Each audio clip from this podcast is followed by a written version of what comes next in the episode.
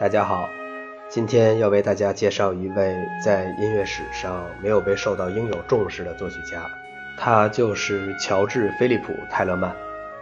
泰勒曼的音乐在欧洲的每个国家都受到敬慕，舒伯特称其为无以匹敌的大师，严峻的马特松则称他是唯一一位怎么夸奖都不过分的音乐家。而今天他却被人们遗忘了，甚至没有人尝试去了解他。人们评判他时，仅仅依靠一些道听途说，一些与他有关，但却没有人努力去理解其含义的传闻。从巴赫的伟大得到承认的那天起，所有与他同时代的伟人就变得一无是处。世人几乎无法原谅亨德尔的无礼，因为他拥有与巴赫同样突出的天赋，而且比巴赫还要成功。其他人则都落入了尘埃中。没有哪一颗尘埃比落在泰勒曼身上的这颗更沉重。在巴赫时代，泰勒曼和亨德尔被认为是活着的两个最伟大的作曲家。泰勒曼的影响特别巨大，因为他的作品广为人知。他的出版物中有四套完整的全年康塔塔套曲。他的大量作品包括约三十部歌剧、十二套康塔塔，总数一共有一千多首。四十六首受难乐，大量的清唱剧和其他宗教作品，以及数百首序曲、协奏曲和室内乐。他以能够生动地解释他的歌词中的形象和情感而闻名。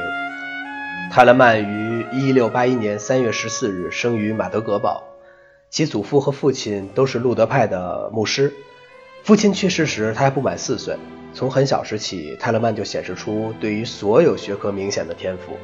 比如说希腊文、拉丁文和音乐，邻居们常听这个小家伙演奏而从中取乐。他能够演奏小提琴、奇特琴和长笛。他非常热爱德国诗歌，对于他那个时代的德国音乐家来说，这是一个不同寻常的特点。在他还很年轻时，大学里是最年轻的学生之一，他已经被摄影队领唱选作歌唱助教。他曾经修过一些古钢琴课，但是缺乏耐心。他的老师是一位风格略显陈旧的管风琴师。小泰勒曼并不尊重过去。他说：“最欢乐的音乐已经在我的脑海中流淌。经过两周的折磨，我离开了老师。从那时起呢，我就再也没有学到任何与音乐有关的东西了。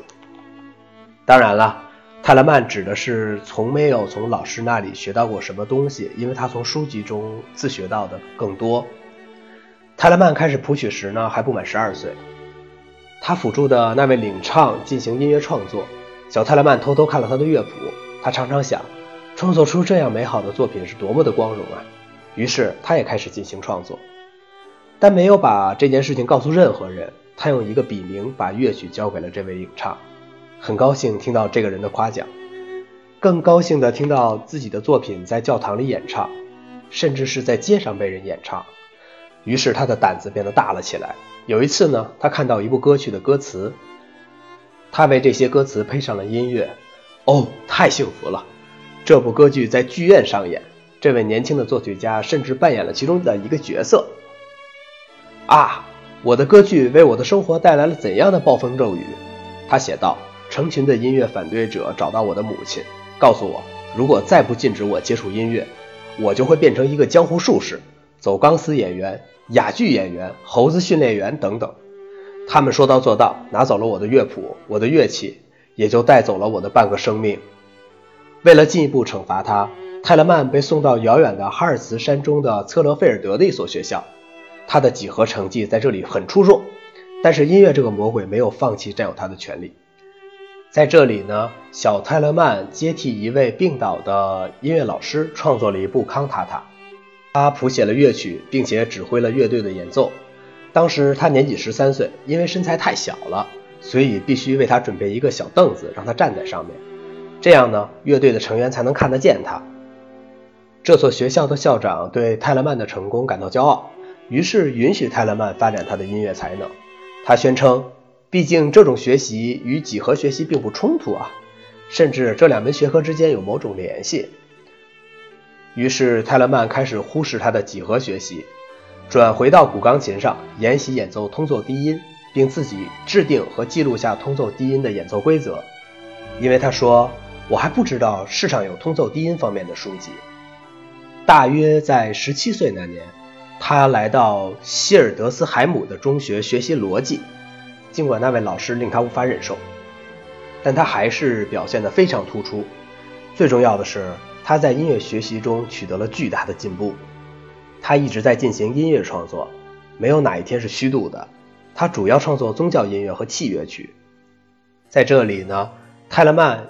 形成了对新一代德国和意大利音乐大师风格的偏爱，喜欢表现他们的手法，充满创造性和如歌的风格，而同时又编排紧凑。幸运之神终于降临在他头上，他距离汉诺威和沃尔芬比特尔不是很远，这两地著名的小教堂是新音乐风格的中心。他经常到这两座城市旅行，在汉诺威，他学到了法国风格的创作手法。而在沃尔芬比特尔，他学到了威尼斯的戏剧风格。两地的宫廷拥有优秀的管弦乐队。泰勒曼热情地研究了不同乐器的特点。他说：“若不是我感到特别迫切想学习各种乐器，除了古钢琴以外，还有小提琴和长笛、双簧管、德国长笛、芦笛、古提琴等等，直至低音古提琴和低音长号，我本该成为一名更加精湛的器乐大师。”这是现代音乐家的一个特点，作曲家不再追求像巴赫和亨德尔那样只演奏一样乐器，分别是古钢琴和管风琴，并成为这种乐器精湛的演奏家，而是要掌握所有的乐器的来龙去脉。泰勒曼强调这种学习对作曲家很有必要。但是呢，此时的泰勒曼已经二十岁了，他的母亲同海顿的父亲一样，不愿看到儿子变成一名音乐家。之后的故事怎么样了呢？我们在下期节目中为您揭晓。谢谢，我是小明哥。